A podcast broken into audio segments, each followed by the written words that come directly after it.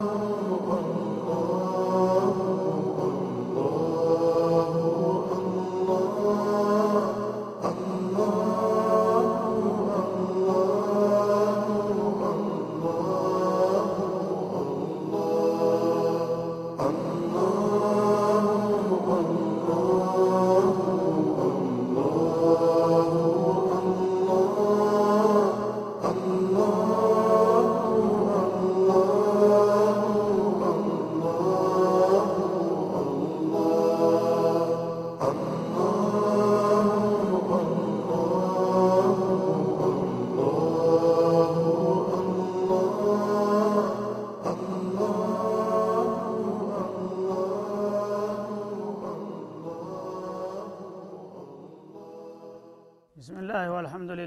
ወሰላቱ ወሰላሙ አላ ረሱሊላህ ሱረቱ ቲን መክያ አቲን በመባል የምትጠራው ምዕራፍም መካ የወረደች ስትሆን ስምንት አንቀጾች ብቻ ያሏት አጭር ምዕራፍ ናት ሱረት ቲንም እንደ ሌሎቹ ያው በእምነት ነክ ነጥቦች ላይ ነው ትኩረቷ መግቢያው በቃለ መሀላ ነው የሚከፈተው አሁንም ማለት ነው يقول الله سبحانه وتعالى بعد بسم الله الرحمن الرحيم والتين والزيتون። በቲን ምላለሁ ይላል الله سبحانه وتعالى والزيتون በዘይቱንም እንደዚሁ። ቲንና ዘይቱን ማለት ያው የተክሎች ስም ነው ማለት ነው። በአረብ ሀገር በተለይም በሻም ሀገር በጥቅሉ ወትሮ ሻም የሚባለው በአሁኑ ጊዜ ያው የተለያዩ አገሮች ተከፋፍሎ ነው የሚገኘው። ሻም ሀገር ፈለስጢን ኡርዲንን ሉብናንን ሱሪያን ያጠቃልላል ማለት ነው። በእነዚህ ክልሎች የሚገኙ ተክሎች ናቸው እነዚህ። የአትክልት ዛፎች ናቸው። እነዚህ በጣም ጠቃሚና ታዋቂ የሆኑ ናቸው ማለት ነው። እና ቲን የሚባለው በተለይ በሻም ሀገር በሱሪያ ሀገር ነው በብዛት የሚገኘው በደመሽቅ አካባቢ ማለት ነው። ዘይቱን የሚባለው ደግሞ በፈለስጢም ሀገር በቤተል ዙሪያ በብዛት ይገኙ ነበረ። እነዚህን ሁለት ተክሎች በጣም ጠቃሚና ገንቢ የሆኑ ተክሎች በመሆናቸው አላህ ስብን ወተላ ለሰው ልጆች ከዋላቸው ውለታዎችና ከቸራቸው ጸጋዎች አንዱ ታዋቂ የሆኑ ዛፎች በመሆናቸው ይምልባቸዋል ማለት ነው። ይህ እንግዲህ እንደ ዛፍ ማለት ነው። ዛፍም ብዙ ዛፎች አሉ በአለም ላይ ግን ለሰው ልጆች በጣም ጠቃሚና ታዋቂ የሆኑ ዛፎች አሉ አንዳንዶቹ ደግሞ ተራ ዛፎች አሉ ማለት ነው። እነዚህ የዛፍ አለቃዎች ናቸው። ናቲን እንግዲህ ያው ፍሬው በቀጥታ የሚበላ ነገር ነው። አጥንትም የለው እሾክም የለው። በጣም ጣፋጭና ገንቢ ነገር ነው። ዘይቱን የሚባለው ደግሞ ዘይት በአለም ላይ ወደር የሌለው ዘይት የሚመነጨው ከሱ ነው። ዘይተ ዘይቱን የሚባለው ማለት ነው። እና እነዚህ ዘይቱን ይህ ዘይት ደግሞ ለተለያዩ አገልግሎቶች የሚውል ነው። ከሌሎቹ ዘይት በተለየና በበለጠ መልኩ ማለት ነው። እነዚህን ጥቅሞች በሚሰጡት የተባረኩ ዛፎች እምላለሁኝ ይላል። አንድ ይሄ ነው። ዛፎች እንደ ዛፍነታቸው ነው የማለባቸው ማለት ነው። በሁለተኛ ደረጃ እነዚህ ዛፎች በዛፍነታቸው ብቻ ሳይሆን እነሱ የሚገኙበትን ክልል ነው አላህ سبحانه وتعالى የማለበት ይላል ማለት ነው እና እነሱ የሚበቅሉበት ክልል ብዙ ጊዜ የነብያት መፍለቂያ ነው ነው። በርካታ ነብያቶች የተፈጠሩት በዚህ የዘይትና ዘይቱን ቲን በሚበዛባቸው አገሮች ነው ማለት ነው። እና ለምሳሌ በቤተል መቅዲስ አካባቢ እነ ነቢዩላህ ዒሳ የተወለዱበት አካባቢ ነው ማለት ነው። እነ ሙሳም በዛው አካባቢ ነው ማለት ነው። በሻም አካባቢም ደግሞ ሲታይ እንደዛው ሌሎቹ ነቢያቶች በብዛት የመጡበት ቦታ ነው እና እነዚህ እንግዲህ ብዙ ነቢያቶች የተላኩበትና ብዙ ክቱቦች የወረዱበት ክልል ስለሆነ ለምለሙ ክልል ለማለት ነው። እና የተለይ ዘይቱና ቲን የሚበዛበት ለምለሙ እንደገና ደግሞ በሃይማኖትም የብዙ ነቢያቶች መፍለቂያና የክቱቦች መውረጃ የሆነው የተባረከው በሆነው ክልል እምላለሁ እንደማለት ነው ብለው የፈሰሩ አሉ ማለት ነው። ወጡሩ ሲኒን እንደገና ደግሞ ጡሩ ሲኒን በተባለውም ቦታ እምላለሁኝ ይላል ጥሩ ሲኒን ማለት አላህ ስብሓንሁ ወተላ ነቢዩ ሙሳን በቀጥታ ያናገረበትና ነቢይነት የሰጠበት ቦታ ነው። እሱም ያው ሻም በሚባለው ውስጥ ይገባል ማለት ነው። እና ጥሩ ሲኒን ማለት ያው በግብፅና በፈለስጢም አካባቢ መካከል የሚገኝ ቦታ ነው። ትልቅ ተራራ ጋራ ቦታ ነው ለምለም ነው።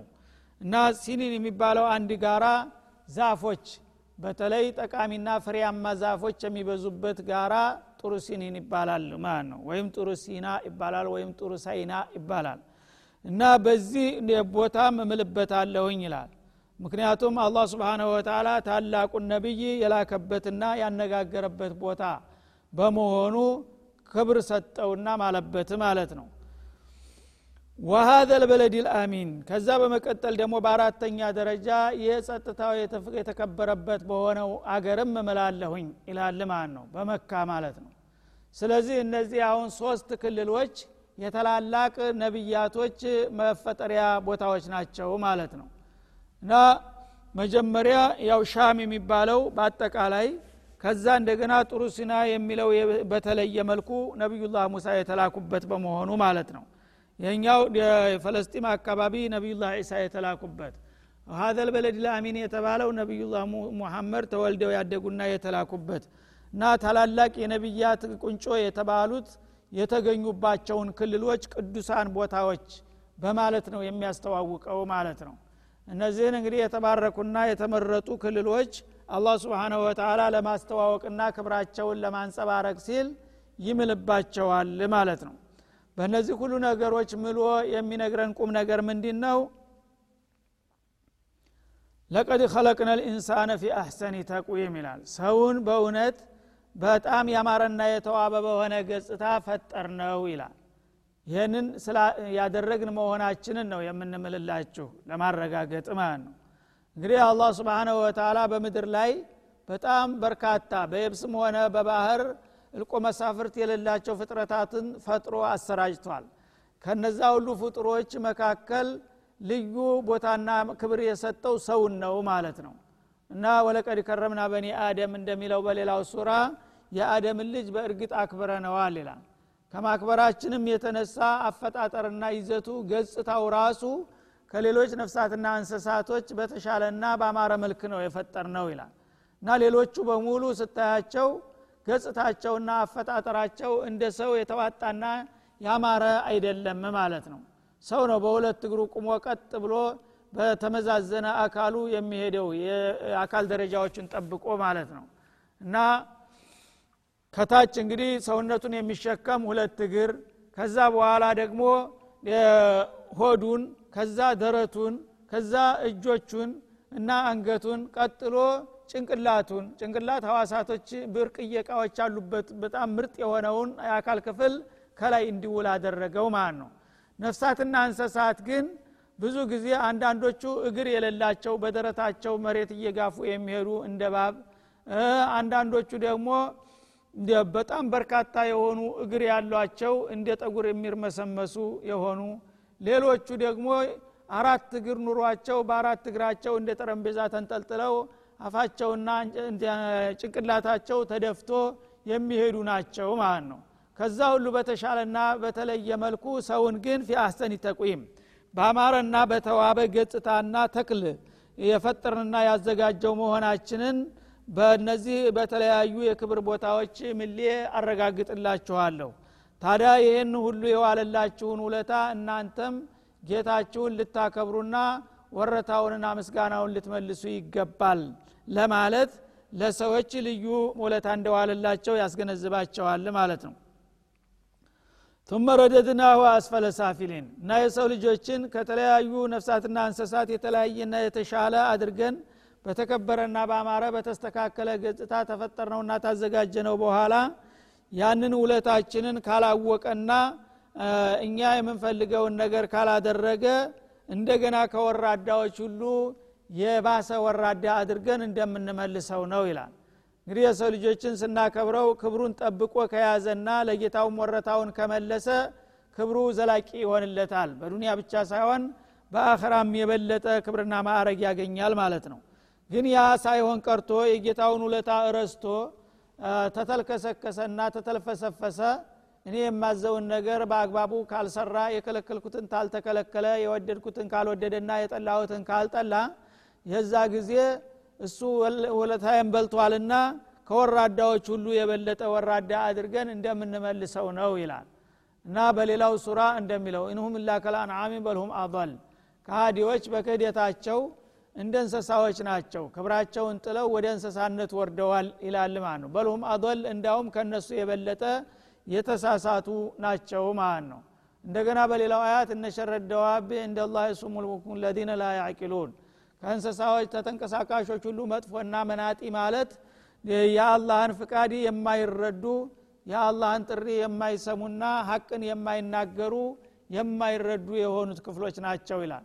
እና ራሳቸው እንግዲህ ጌታ የሰጣቸውን ክብር በመርሳታቸውና አእምሯቸውን በማደንዘዛቸው ጌታ ስለሚቃወማቸው የዛ ጊዜ ከእንስሳዎችና ከወራዳ ነፍሳቶች የበለጠ ወራዳ አድርገን እንመልሳቸዋለን በማለት ያስጠነቅቃል ማለት ነው። ስለዚህ የሰው ልጅ ክብርህን መጠበቅ አለብህ። ጌታ ገና መጀመሪያ ሲፈጥርህ ከሌሎቹ የተለየና የተሻለ አድርጎ በምድር ላይ ለሚገኙት ፍጥረታት ሁሉ አላቃ አድርጎ ነው የፈጠረህ። ይህን ክብርህ እንዲዘልቅልህ ከፈለክ ከጌታ ጋር ያለውን ግንኙነት መጠበቅና ማክበር አለብህ። ይህንን ከተንሸራተትክና ከተዳከምክ ግን የዛ ጊዜ በውድቀቱ ደግሞ የባሰና የከፋ ውዳቂ ትሆናለህ በማለት ያስጠነቅቃል ማለት ነው። የአንድ ነው። ወይም ደግሞ በተፈጥሮ ይዘቱ ማለት ነው። የሰው ልጅ መጀመሪያ ሲፈጥረው ህፃን ሆኖ ይወለዳል። የአካል የክፍሉ ሁሉ ተሳክቶና ተስተካክሎ ይቆማል። እንደ ልቡ ይሄዳል ይራመዳል። የጎረመሰና እየጠነከረ ሲመጣ የበለጠ ጉልበት ይሰማዋል። እና ማን አለብኝ እያለ ሲዘል ከቆየ በኋላ እርጅና ይመጣል እና እርጅና በሚመጣበት ጊዜ እንደገና ሰውነቱ ይዳከማል ማለት ነው። ውበቱ ይረግፋል እና ስሜቱ አቅሙ አስተሳሰቡ ይዳከማል ማለት ነው። የዛ ጊዜ ትናንትና እንግዲህ ይዘል የነበረው ሰውዬ እንደገና መራመድ ያቅተዋል ይንቀጠቀጣል ማለት ነው። እንደዛ የምናደርገው ነን። ስለዚህ ይህንን አውቀህ እንግዲህ ጌታ ትናንትና ብርቱ አድርጎ ከፈጠረህና ታስተናክረ በኋላ እንደገና ደግሞ ወደ ድክመትና ወደ እርጅነት ያመጣ እሱ ነው። አንተ ሳትፈልግ ነገ ደግሞ ጭራሹን ወደ መሞት ትሄዳለህ። ከዛ በኋላ ደግሞ ከሞት በኋላ ትናንትና ሳልነበርክ እንዳስገኘውህ እንደገና ተመልሰህ እንድትድንና እንድትመለስ አደርግሃለሁኝ። ይህ ራሱ የህይወትህ ይዘትና ሂደት ወደፊት የሚመጣውንም ነገር ጠቋሚ ነው ማለት ነው ትናንትና ያልነበረውን አስገኝቼ አሳድጌና አጎልብቼ እንዲያሳደግኩ ሁሉ እንደገና ደግሞ ወደ እርጅና ወደ ሞት ትመለሳለህ። ከሞት ደግሞ እንደገና ወደ መነሳትና ወደ መዳን ትመጣለህ። ይህንን አውቀህ እኔ ፊት በምትመጣ ጊዜ የሚበጅህን ነገር ገቢተህ እንድትመጣ አስገነዝበሃለሁኝ ይህን ካላረክ ግን ከወራዶች ሁሉ የባሰና የከፋ ወራዳ ትሆናለህ በማለት ያስጠነቅቀዋል ማለት ነው እና ሱመረድና ኢለ ለዚነ አመኑ ወአሚሉ ሷሊሓት እነዛ ያመኑትና መልካም የሰሩት ብቻ ሲቀሩ ይላል። እንግዲህ መጀመሪያ ጌታቸው የፈጠራቸው መሆኑን አውቀው በዛ በፈጠራቸው ጌታ ያመኑና በሱ ፍቃድ የተመሩ እሱ ያዘዛቸው መልካም የሰሩ ከሆነ ቢያረጁም ቢያፈጁም ቢሞቱም እንኳን እነዚህ አይከስሩም አላማቸውን አውቀዋልና ማለት ነው። እና እነሱ ቢሞቱም ወይም ስራቸው ቢቋረጥም አላህ ዘንዳ ወረታቸው አይቋረጥባቸውም የወዳጆች። እና እነሱ ሙተው በሰሩት ስራ ምንዳቸው እንዲቀጥልላቸው አደርጋለሁኝ ይላል ማለት ነው። ፈለሁም አጅሩን ገይሩ መምኑን። ለእንዲህ አይነቶቹ አገልጋዮች መቋረጫ የሌለው ምንዳና ወረታ ይቀጥልላቸዋል ይላል ማለት ነው። እንግዲህ አንድ ሙእሚን በህይወቱ በጤንነቱ እያለ የሚሰግድ የሚጾም የሚጸልይ የሚሀጅጅ የሚታገል ጌታውን የሚያወድስ የሚዘክር ከሆነ በሚደክምና በሚያረጅ ጊዜ ከዛም በሚሞትበት ጊዜ ያ ነገር ሲሰራ በህይወቱ እንደነበረ አጅሩ ይቀጥልለታል ማለት ነው። ለምን? በኒያው ሁልጊዜም እድሜው እና ጉልበቱ አብሮት ቢቆይ ስተቂያማ ቀን ያን ነገር እንደማያቋርጥ አቋም ይዟልና ያንን ኒያውን ስለሚያቅለት እሱ እንኳ ከተወሰነ ጊዜ በኋላ ቢደክምና ቢሞትም የስራ ውጤቱ አይቋረጥበትም አለ አላ ስብን ወተላ ስለዚህ ነው በሀዲስም ነቢዩ አለ ሰላቱ ወሰላም አንድ ባሪያውን አላህ በጤንነቱና በቤቱ በሚኖርበት ጊዜ የሚሰራውን ዒባዳ በህመምና በጉዞ ምክንያት ቢጓደልበት አጅሩ አይቋረጥበትም ያሉት ለዚህ ነው ማለት ነው። ስለዚህ እንደዚህ አይነት እንግዲህ ሰራተኞችና አገልጋዮች አማኞች ካሉ እነሱ ካለፉም በኋላ ምንዳቸው አይቋረጥባቸውም የጡረታ መብታቸው ይከበራል ማለቱ ነው ይህ እንግዲህ ትልቅ እድል ነው ማለት ነው። አንድ ሰው ሊኖር የሚችለው በተለይ በእኛ ኡመት ውስጥ አዕማሩ ኡመቲ ማ በይነ ሲቲን ወስብዒን እንዳሉት ረሱል አለ ሰላቱ ወሰላም ከስልሳና ከሰባ መሀል ብዙ አያልፍም። አንዳንዶቹ ናቸው ከዛ ዘለው ሊሄዱ የሚችሉት ማለት ነው። ስለዚህ በዚህ በስልሳና በሰባ አመት ውስጥ በስራ ላይ የሚውለው ለምሳሌ ነፍስ ካወቀ ከአስር ዓመት በኋላ ነው። ግፋቢል ምናልባት ከሰባት ዓመት በኋላ እንውሰደው።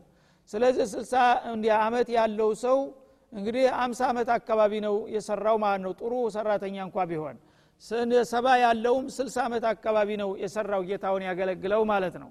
ግን ከዚህ በኋላ እስተቂያማ ቀን ድረስ በሺ የሚቆጠሩ አመታቶች ቢመጡም እንኳን እነዛን ሁሉ እንደሰራ በደዋም እንዳሳለፋቸው ይቆጠርለታል በጌታው ዘንድ ነው የሚለው። ምን ያህል ቸር ጌታ መሆኑን ነው የሚያሳየው ማለት ነው። ሰዎች ግን የጡረታ መብት ሰጠን እንኳ ቢሉ እስከተወሰነች የወራትና አመታት ያህል ነው። ከዛ በኋላ ይቋረጣል እሱ በሚሞትበት ጊዜ ማለት ነው።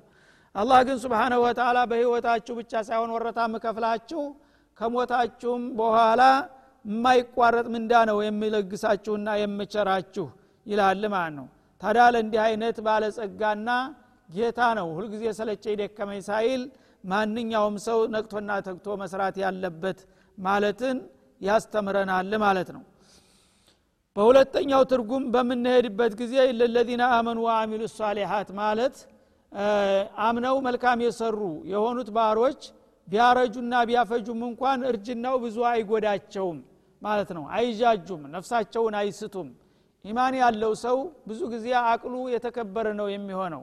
እና ሙእሚን ሷሌሕ በሆነ ቁጥር አንድ ሰው እድሜው እንኳን በጣም ቢረዝምና ወደ መጃጃት ደረጃ ቢደርስም እንደ ሌላው ሰው አይደለም ራሱን የጠበቀ ያወቀ ሚዛኑን ተከትሎ የሚሄድ ነው የሚሆነው። በተጅርባ እንደታወቀው ማለት ነው። እና የዚህ አይነትም እንግዲህ ሰው በጤንነትና በልጅነቱ የፈጠረለትን የአካል ክፍል በጌታው ፍቃድ የሚመራ ከሆነ በሚያረጅም ጊዜ አላህ ስብሓንሁ ወተላ አደራውን ይጠብቅለታል። የአካል ክፍሎቹ ተጥቅም ውጭ እንዳይሆኑ አእምሮ እንዳይበላሽ እንዳይረሳ እንዳይጃጃ ያደርገዋል ወዳጁን ይጠብቀዋል ለማለትም ተተርጉሟል ማለት ነው። ያም ሆነ ይህ ለአላህ ብለህ የዋልከው መልካም ስራ ምንጊዜም ቢሆን ዋጋ አያጣም ነው ዋናው ነገር። ፈማ ዩከዚቡከ ባዕዱ ቢዲን ይላል። ታዲያ የሰው ልጅ እንግዲህ አላህ ስብሓናሁ ወተላ መጀመሪያ ያልነበርከውን አምጥቶ ተደካማነት ወደ ብርቱነት አሸጋግሮ እና የተለያዩ ድሎችንና ጸጋዎችን ሰጥቶ አንከባክቦ ያሳደገህ የሆነ ጌታ መኖሩን ካወክ በኋላ እንደገና ነብይ ልኮ ወደ ፍቃዱ ሲጠራህ ኪታብ አውርዶ ደግሞ የሚበጅና የሚጠቅመውን ሲያስተምርና ሲነግርህ ይህንን እንግዲህ ተጨባጭ መረጃ ካየህና ካወክ በኋላ ፈማ ዩከዚቡከ ባዕዱ ቢዲን ከዚህ ሁሉ በኋላ በምንዳ እንዴት እንድትጠራጠርና እንድታስተባብል የሚያደርግህ ምን ምክንያት አለ ይላል እና ከሞት በኋላ በመነሳት በሰሩት ስራ መጠየቅና መመንዳት አለ ተብሎ ሲነገርህ እነዚህን ነገሮች ካወክ በኋላ እንዴት ልታስተባብልና ልትከራከር ታስባለህ? በማለት ይጠይቀዋል ማለት ነው። እንግዲህ የሰው ልጅ መጀመሪያ ማን እንዳመጣው እንዴት እንደመጣ ለምን እንደመጣ ካላወቀ ቢደናገርና ቢደናበር አያስገርምም ማለት ነው። ግን አላህ ስብሓናሁ ወተላ የዓለም ጌታ መሆኑን በተለያየ መልኩ በተጨባጭ ካሳየህና ካሳወቀህ በኋላ ከሞት በኋላ እንደገና ተነስተህ በሰራኸው ስራ ትጠየቃለህና ትመነዳለህ ተብሎ ሲነገርህ እውነት ነው ብለህ መቀበልና መስማማት ሲገባህ እንድታስተባብል የሚያደርግ ምን ምክንያት አለ? በማለት ይጠይቃል ማለት ነው። የተለያዩ መረጃዎችን ከሰጠ በኋላ ጌታ ወደፊት አደርገዋለሁ የሚለውን ነገር እሺ ብለህ መቀበል እንጂ ማስተባበል አይጠበቅብህምና ካሁን በኋላ ተሞት በኋላ ተነስቶ በሚመጣው ነገር ሁሉ ሲነገርህ እንድታስተባብል የሚያደርግ ምክንያት የለምና ከማስተባበል መራቅ ይኖርብሃል ይላል ማለት ነው። አለይሰ አላሁ ቢአሕከም ልሐኪሚን አላህ ስብሓናሁ ወተላ ቢአዕደል ልቃዲን ወይም ቢአዕደል ልዓዲሊን አላህ ተፈራጆች ሁሉ የበለጠ አስተካካይ ፈራጅ አይደለምን ይላል። እንግዲህ ፈራጅ የተባለ ሁሉ ሰው ይሁን ጅን ወይም መላይካ የሚፈርደው በተወሰነ መረጃ ላይ ተመስርቶ ነው ማለት ነው። እና በጣም ታማኝና ጥሩ ዳኛ እንኳ ቢባል የተለያዩ መረጃዎችን አሰባስቦ በነዛ መረጃዎች ላይ ተመርኩዞ ፍትሃዊ ፍርድ ሰጠው ይላል ማለት ነው። እና ያ ፍትሃዊ ፍርድ የሚባለው በሰው በፍጡር ደረጃ ፍትህ እንኳ ቢባልም በአላህ ደረጃ ግን የተዋጣለት ፍጹም ነው ሊባል አይቻልም የፍጡር እስከሆነ ድረስ ማለት ነው። አላህ ግን ከፈራጆች ሁሉ የበለጠ አስተካካይ ፍትሃዊ ፈራጅ ነው ይላል ለምን የእሱ መረጃው በጣም ሰፊ ነውና ማለት ነው። እንደገና ርኅራሄውም በዛው ልክ ሰፊ ነው እውቀቱም እንደዛው ነው። ስለዚህ እሱ በዱንያም ሆነ በአኼራ ለሰዎች የሚሰጠው ውሳኔና ፍርድ ፍትሁ የተሟላ አስተማማኝ ነው የሚሆነው ማለት ነው። ስለዚህ ፍጡሮችን ፈጥሮ ሲያበቃ እንዲሁ ዝም ብሎ ምረን ሊለቃቸው አይታሰብም ማለት ነው። አሕሰቡ ልኢንሳኑ አንዩትረከ እንደሚለው ሰዎችን ፈጥሮ በዚች በምድር ላይ የተወሰኑ አመታቶች እንዲሁ ዝም ብለው ኑረው ያለምንም አላማና ግብ ከንቱ ይቀራሉ ከሞቱ በኋላ ተረስተው ተትተው ይቀራሉ ብሎ ማሰብ ይሄ አላህን ፍትህን የማያከብርና ወይም የሚሰራውን ስራ በአግባቡ የማይመራ መሆኑን ነው የሚጠቁመው ማለት ነው።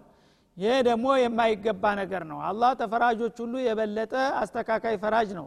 ተፍትሃውያን ሁሉ የላቀና የተሻለ ፍትሃዊ ነውና ሁሉንም ፍጥረታት በሰሩት ስራ ተገቢ ምንዳቸውን እንዲያገኙ ፍትህን የሚሰጥ ጌታ እንጂ እንዲሁ ዝም ብሎ ልቅ የሚሆን አጥፊውም የፈለገውን ያህል አጥፍቶ አክፍቶ በጥፋቱ ሳይጠየቅ መልካም የሰራውም ደግሞ በመልካም ስራ ወረታውን ሳይከፈል ይቀራል ማለት አላህ በፍትህ አለምን አይመራም እንደማለት ስለሆነ ይሄ ደግሞ ተቀባይነት ያለው ነገር አይደለምና አላህ ከፍትሃውያን ሁሉ የበለጠ ፍትሃዊ እንደመሆኑ ለፍጥረታቶቹ የሚበጀውንና የሚጠቅመውን ነው የሚነግረውና የሚያስተምረው።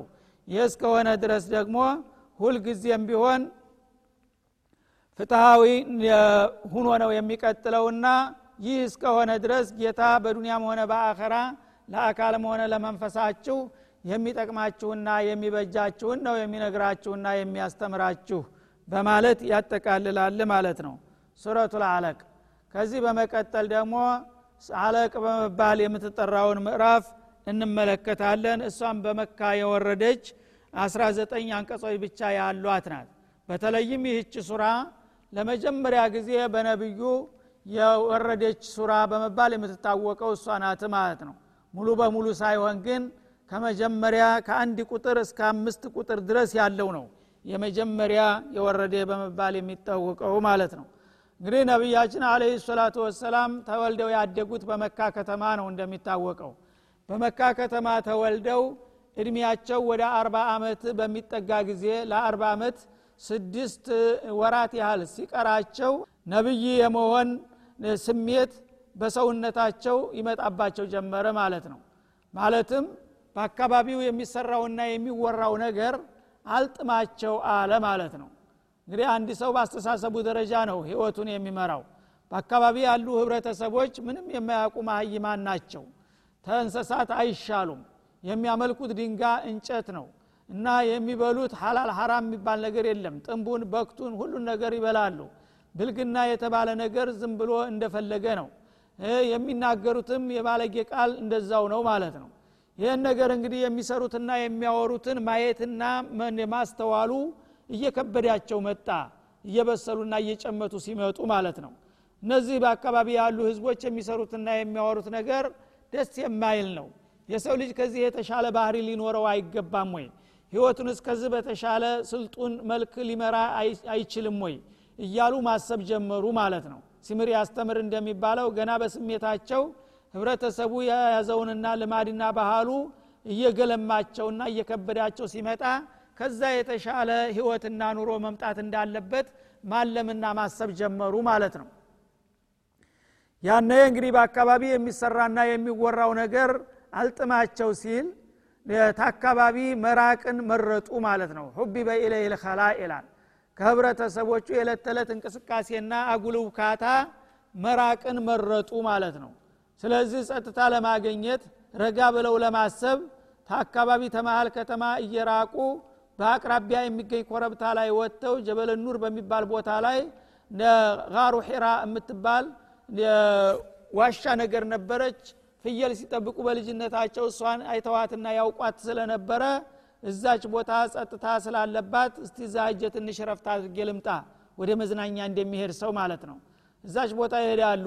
እንግዲህ ኮረብታ ገደላማ ቦታ ስለሆነ ማንም ሰው በቀላሉ አይመጣም ወደዛ ማለት ነው እዛች የሄዱና ስንቃቸውን ይዘው ይውላሉ። አንዳንድ ጊዜም ሲያስፈልጋቸው እዛው ያድራሉ ማለት ነው። እና እዛ ቁጭ ብለው ሰማይ ያሉበትን ምድር ያያሉ። ይሄን መሬት እኩሉን ሜዳማ እኩሉን ኮረብታ እኩሉን ወንዝ ያደረገው ማን ነው? እያሉ ራሳቸውን ይጠይቃሉ።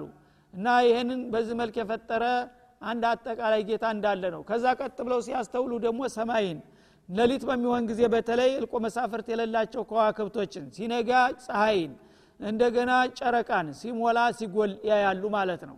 እነዚህ ሁሉ እንግዲህ የፍጥረታት ክፍሎች እና ሰዎችን እንስሳቶችን ነፍሳቶችን ተክሎችን አዝሪቶችን ንፋስን አየርን ሁሉን ነገር ሲያስተውሉት ይህን ሁሉ የፈጠረና ያዘጋጀ አንድ ጥበቡና ኃይሉ ወሰንና መጠን የሌለው ታላቅ ኃይል ጌታ ባለቤት እንዳለው አለም እየገባቸው መጣ ማለት ነው ስለዚህ ይህን ሁሉ የፈጠርክ ጌታ ማንነትህን የበለጠ ባውቀው ደስ ይለኛል።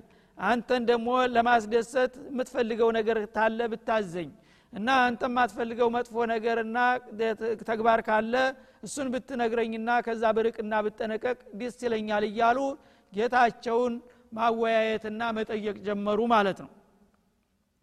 እና እንግዲህ ለመልካም እድል አጭቷቸዋልና ገና በስሜታቸው ጌታ የዓለም ጌታ ብቸኛ ሀያል ወደርና ጓደኛ አጋር የሌለው እንዳለ በስሜታቸው እያወቁ መጡ። ገና በይፋ ሳይነግራቸው በፊት ማለት ነው። በዛ መልክ እንግዲህ ስሜታቸውን እያመቻቸና ወደሚፈልገው አቅጣጫ እየመራቸው ከመጣ በኋላ ከስድስት ወራት በኋላ ነው እንግዲህ ጅብሪሉል አሚን ለመጀመሪያ ጊዜ በይፋ በገሃድ ሊመጣ የቻለው ማለት ነው እና መጀመሪያ እንግዲህ የተወሰኑ ቀና ሰዓታቶች እረፍት አድርገው ይሄዱ ነበር። ኋላ እየቆዩ ሲመጡ እንደገና ማደር መዋል ጀመሩ። ሁለት ቀንም ሶስት ቀንም ስንቃቸውን እየያዙ ባለቤታቸው ከድጃ ስንቅ አድርግልኝ ይሉና በአገልግል ስንቃቸውን ይዘው በተከታታይ እንዲያውም ሶስት አራት ቀን እስከ ሰባት ቀንም መቀጠል ጀመሩ ማለት ነው። በተለይ የመጨረሻው እንግዲህ የረመዷን ወር ነበረ። በረመዷን ወር ያ ስድስት ወር እንደተጠናቀቀ እድሜያቸው ልክ አርባ ሞልቶ አርባ አንደኛው መባቻ ላይ በሚደርስበት ጊዜ ከለታት አንድ ቀን እዛች ዋሻ ብቻቸውን እንዳሉ ያ አይተውት የማያውቁት ልዩ የሆነ እንግዳ ልክ ዘው ብሎ እበሩ ላይ ደረሰና ሊያናግራቸው ነው ማለት ነው። እና በዛ መልክ እንግዲህ ጅብሪል አሚን ለመጀመሪያ ጊዜ መጥቶ ያናገራቸውና የሰጣቸው የዚች ምዕራፍ መግቢያና መጀመሪያ የሆኑትን አምስት አያቶች ነው። እና አሁን ጊዜያችን እየተጠቃለለ ስለመጣ እነዚህ አያቶች በምን መልክ እንግዲህ ይዟቸው እንደመጣና እንዴት አድርጎ እንዲያስተዋወቃቸው በሚቀጥለው ደርሳችን እንመለስበታለን።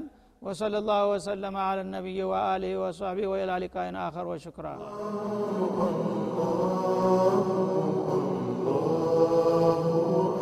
Oh.